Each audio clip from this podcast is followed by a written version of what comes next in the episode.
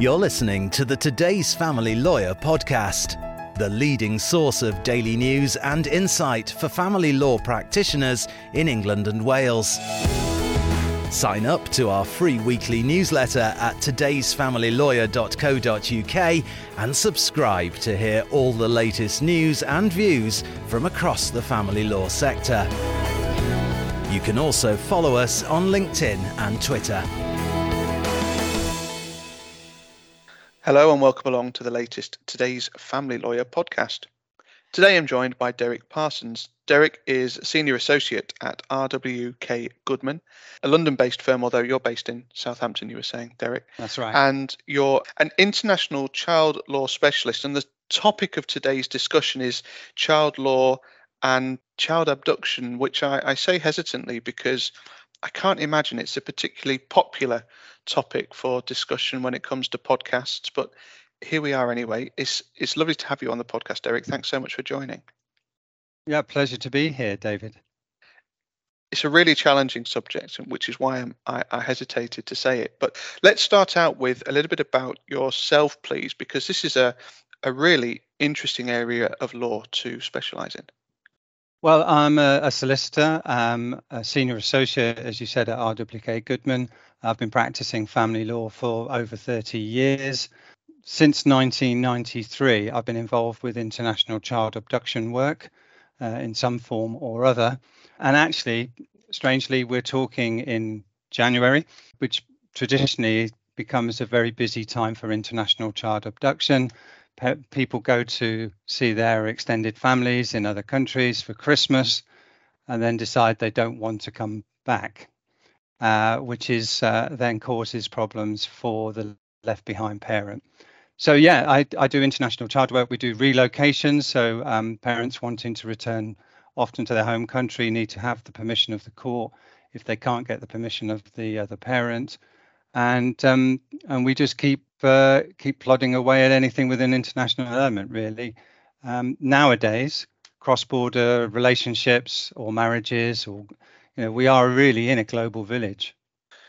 Well, let's dive right into that then. So, what is the main law that governs international child law? We, we, we chatted before. We, are talking about the Hague Convention, really, aren't we? Yeah, yeah. The Hague Convention is a is an international treaty um, that's been around since 1980, and it's to protect children from being unilaterally removed from their uh, normal home, or as we would call it, the habitual residence.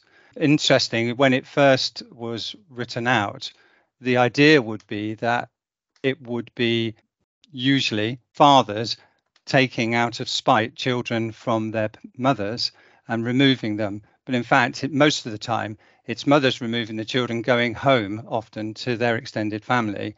Uh, and so um, it, it's completely different to what was envisaged. However, it covers 103 countries in the world. And any of those 103 countries that require the assistance of another country, another member country, can apply uh, and ask for help. Uh, and in, in England, that's done by the International Child Abduction and Custody Unit in London and then they will instruct people like me to either find children or they will recommend me to represent the parents who've done the abducting. You say you've been doing this line of work for a number of years. Mm-hmm.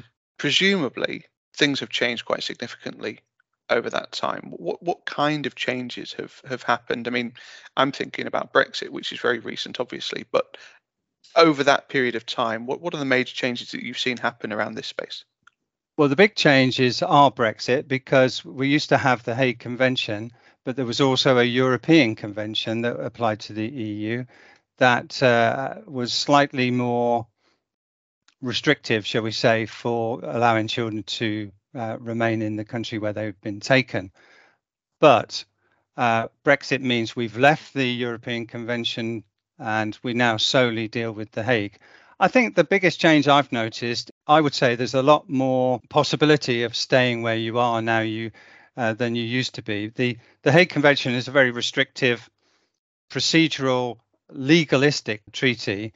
Doesn't deal with what's the best for the child. It's about which country were they t- living in at the time of the alleged wrongful removal, and we'll send them back to there if we find it was wrongful. Nowadays, the welfare issues, I think, uh, are coming back into it. So there's more options for parents to argue they shouldn't be returned. But that's a personal view. I don't think the courts would necessarily accept that. And you mentioned the fact that the Hague Convention covers 103 countries. What would happen if you're dealing with a country that's that's outside of the Hague Convention? Well, if I start with saying what happens if they're in the in the Hague, because it's easier to show the difference. Um, so, if somebody was coming, say, from France to England to uh, visit their parents, and then they didn't go back, the the left behind parent in France would make a reference to the central authority in France, who would then contact the central authority in England, who would then instruct somebody like me to then get English orders returning the children to France if that's appropriate. Uh, in a non Hague country, you aren't afforded that uh, simplicity. So if um, if somebody came from England to another non Hague country, you would have to go to that country and make applications under domestic law there. Uh, and that can be quite difficult because there's not, apart from funding issues, uh, because legal aid isn't available in every country. Um, you've got the complexity. So, for example, in Italy, you could make an application, but it could take two years to resolve. Wow. Uh, um, and not much better in Greece. So, but other countries are a lot quicker. Um, if the child is being brought from a non Hague country into England, then strangely, the English courts will still have to be applied to, but they will adopt the Hague approach. So they're much more used to that. Uh, but if you get an English order here saying the child needs to be returned to England, you still have to go to that other country and ask to enforce the order. And of course, it doesn't have any legal binding to it in the other country. So it's just persuasive. So you still got to go to a, a foreign court and then deal with however that's dealt. So it is it's a lot more risky, a lot more complicated and presumably the success rate reduces significantly. Yeah, yeah, and that, and that can be for any country you're in, really. You've got the cultural issues, you've got the system issues, in in particularly in the non-Hagues. Cultural approaches to how children should be looked after can differ to the westernized version that that we subscribe to. That's an interesting point, isn't it? What are some of the examples that you can share around why children are taken from their habitual residence into another country and the plan then is for them to stay? It's very common that first off you have a relationship breakdown in the in the other country. Uh, and so what happens is generally for the mother, but not exclusively, generally for the mother, their support network is is here in England, say. So they want to come home and get that support. But the reasons why they leave are are as as varied as why every couple divorces. You know, there's going to be issues relating to that. That's the easy part, if you like. We, why they're coming is that we can see that. But actually, what they should have done is applied in their own country for permission to relocate back to England.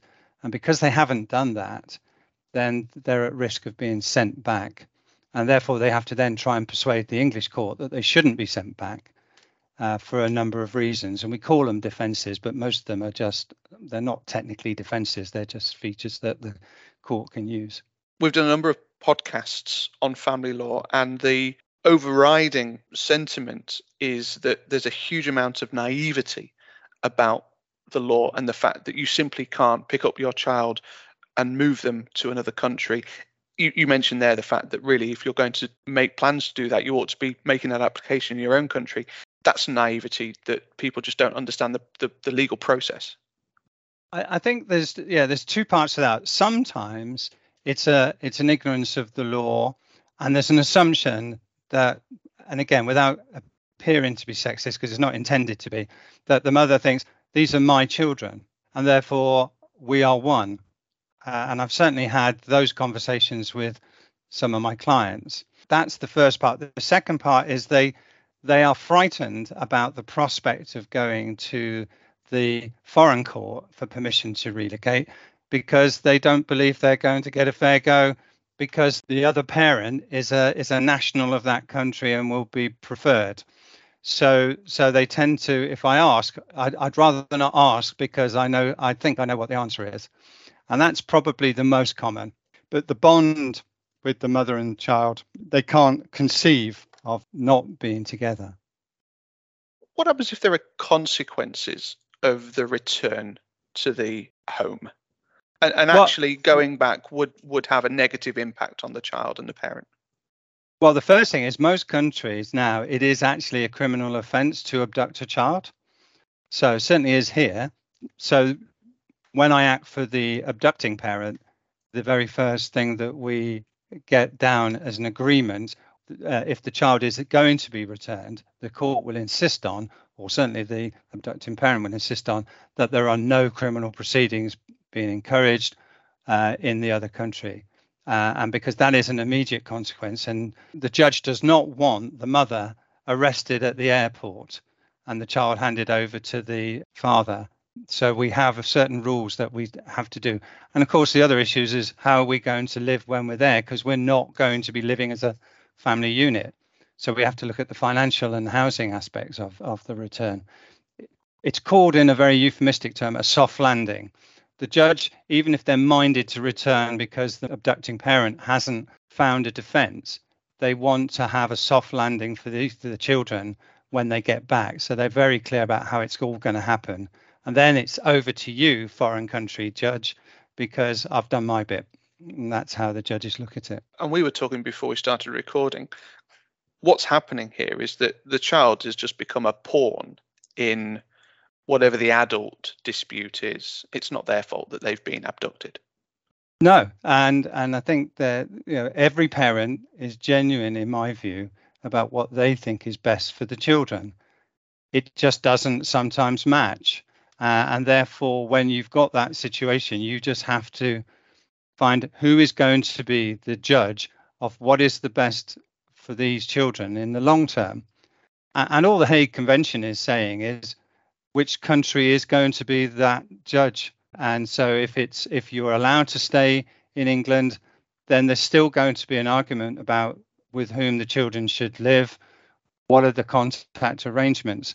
If the children are returned, then it's where are they going to live and what are the contact arrangements. We're just sorting out the arena for that or the forum. And you've touched on this a little bit, but I really want to explore that cultural challenge because you've talked about the fact that perhaps in England people might regard English law as being fair. Cultural differences are wrapped up in all of this as well, Derek. Mm, absolutely, and, and this applies, I think, in my view, anywhere in the world. Because if we if we look at England, if you've come from a Muslim background or a Jewish background, those two communities have basic rules about how you live your life. And whatever the English laws say you can and can't do, it may be very different in the community that you live. And that's the same abroad. So the most recent case I've had involved Kazakhstan, which has a 2 million Chechen community within it. And my client was Chechen. And we were very concerned that if she was returned to Kazakhstan, she would be uh, at the risk of an honor killing and, and certainly at risk that the children who are quite young would be removed from her because culturally that's the Chechen way. We had a Kazakh lawyer tell us quite rightly that all people in Kazakhstan are subject to Kazakh law, but it, that's not what happens in the real world, in the real community. I was disappointed in that case because I wasn't allowed to bring in cultural experts about how, in this instance, women's lives in the Chechen community is very different to what the Kazakh lawyer's description of, of life in Kazakhstan is. But it can be applied to a, a, the, the Roma community in, in Eastern Europe or anywhere where you have a significant cultural or ethnic or non indigenous community. You have to take that into account, in my view. Otherwise, you're not sending back to the country, you're sending back to the community. We've got quite a specific case that we can explore as well, which is around Ukraine, because you've got a huge amount of displacement. But there's complications now around if children were to return who've who've been brought to the UK. Uh, can you explain a bit more about that, Derek? The basic rule for the Hague Convention is that his habitual residence. What is the child's habitual residence at the time that they were wrongfully removed or wrongfully retained in the other country? And the Ukraine war has highlighted some of the difficulties because we've just had a case where a child was removed under the schemes to England, but after five weeks, the mother wanted to go back to Ukraine with the child. Father, in this instance, was English, so he objected and he sought to keep the child in England. But the judge decided that because the Ukraine child had only been here five weeks, his habitual residence was still in Ukraine. So it was a wrongful retention. But it's very settled law now in England that after a while, if that had been three months or four months, that child habitual residence would have changed from Ukraine to England, and therefore the Hague Convention won't apply. And of course, that was relating to April, um, five weeks. So we're well past that now. So virtually every child that's here from Ukraine, their habitual residence has now moved to England, and therefore any left behind parent won't be able to use the Hague Convention. I mean, many parents may have settled down, got jobs, got new relationships, even. And the children, you know, they're 14, 15, they may not want to go back to Ukraine. And there isn't much that the left behind parent can do about it. Where's the line in the stand with regard to what the child wants to do? Here's a scenario, as you say, child of 13, 14 may choose that they want to remain in the UK. Where's that line in the sand? How can you accommodate that? It's interesting because when you asked me what's changed over the time I've been doing it, and actually my second case, when two boys were being sent back to to Australia, but they tried to open the doors of the plane on the taxiing runway, and and the pilot wouldn't fly them. Everybody else had gone home thinking it was over, and they were stuck in the airport with the police and no one to look after them. That was the start of the the voice of the child, because in those days, in 1995, it wasn't normal that the children had a had a voice of any description in the proceedings. But certainly now, if they're of an age of seven, eight upwards, then almost invariably, they're at least their views are going to be sought. And so the voice of the child is very important now. Now, if they're seven, their reasons have to be sensible ones. They can't just talk about holidays or ice creams because they're only seven. They don't have the intellectual ability. But when you get to a 13 year old, uh, and, and children develop very differently. So you, you can have a, a nine year old going on 12 and a 12 year old going on nine. Their views are very important, but still not determinative. However, if the judge says they're of an age and maturity that their views are valid, then they have to factor that into their decision making. But we're still the adults. Uh, and of course, it's more difficult if they were 15 and then said, Well, I don't care what you can say, Judge, I'm not going. That creates a different problem but certainly the court will know what that child wants to do. Uh, and the other issue you've got is sibling separation because you may have two different children from do, two different parents or a child born in one country and while you've been here you've had another child and then you have to factor in whether we it's right to separate the, the children that plays heavily on the judge's mind i can tell you that which leads me rather neatly into morality. Of all the subjects that we covered on the podcast, and we've talked about divorce, we've talked about relationship breakdown, we've talked about domestic abuse. Mm. This is a really, really difficult topic, and it's so much more subjective. Yeah. Well, I think there's two parts to that as well as ever. There's less morality in the Hague Convention application as it's strictly looked at because it's not meant to decide the welfare issues for a child. The court is not here to decide you're a better parent or you're a better parent. It's there to decide where was the child habitually resident? Was that child wrongfully removed at that time? If so, we're sending them back. unless a defense can be found, in which case we won't send them back. But that doesn't determine that mum and dad were bad or good or whatever. So there isn't any morality in it. And except, of course, the criticism of that approach is it's too technical. There is what about the child in all of this?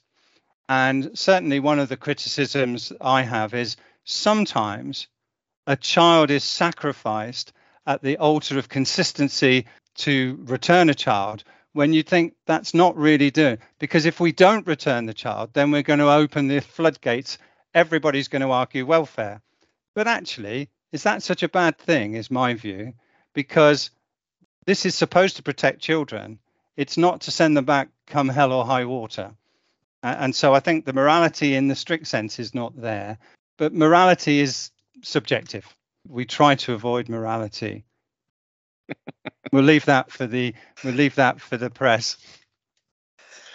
And a final sort of thought from me, Derek. You've obviously been involved in this area of law for a long time. What do you see that might change over the next sort of maybe five, ten years in this space? I, I would hope that there is a bit more thought about the welfare issues for a child. Because of the breakup of the relationships, housing and the economics of how do I live if I return back to that country is the biggest thing that causes me a headache. I think when I'm arguing to return or or keep because 20 30 years ago international marriages it was related more often than not to wealthy people because only wealthy people had jobs abroad and and such like you know some of the people I now represent make doors for livings. They're just ordinary people and they don't have money to be able to support themselves and then for a period of time uh, an, an estranged wife and children. So the economics are we can't find you a house, we can't find you the money. And I think something's got to be done about it. If that is going to be important, then we need to address it. And it's at the moment, it's a bit of a struggle, to be honest, about, you know, we're sending you back, but where are you going to live? uh, nowhere. Um, and he can't afford to provide me with one, and there isn't a benefit system. So the judge decided, I'm not going to send you back because that would be intolerable. Um, so that has to be addressed, in my view. We can leave morality to the press, as you suggest, and the law is as it is, pending any sort of changes that might happen over the course of the next few years. But it really feels as though there is a move to put the child at the center of this rather than it being the adult. I think that's absolutely right. Particularly, say in England, we call it the Children Act because it's the child that's got the rights, it's not the Parent Act. So I often say to both parents, if I can, the child has a right to see both parents. And it is decided and normally true that they will grow up as better adults if they have a good relationship with both parents. So the child's rights are what the parents should be trying to protect. So they should encourage contact between each other and try to work together between each other because they're going to have a successful outcome of a child um, at the end of, into adult life. So so it's difficult for them at the time, but they should be trying to enforce the rights of their children to see their parents uh, because that is the only way forward at the end of the day. Married or not, separated, because they've got children, they're going to have a lifetime of some connection with each other because of that child. And that child deserves to have a stress free upbringing. However, and, he, and to be honest, whether you're five or you're 25, it has an impact on you when your parents separate, and their job is to minimize that. An interesting final thought, Derek. Uh, we've run out of time, so we'll uh, we'll leave it there. It's been a delight to have you on the podcast, uh, and and really interesting to hear your insight. So thank you very much indeed for joining. It's been an absolute pleasure, David. The Today's Family Lawyer podcast is available on your preferred podcast provider. It's also available on today'sfamilylawyer.co.uk. My thanks to Derek. Thank you for listening, and we'll see you again soon. You're listening to the Today's Family Lawyer podcast. The leading source of daily news and insight for family law practitioners in England and Wales. Sign up to our free weekly newsletter at today'sfamilylawyer.co.uk and subscribe to hear all the latest news and views from across the family law sector. You can also follow us on LinkedIn and Twitter.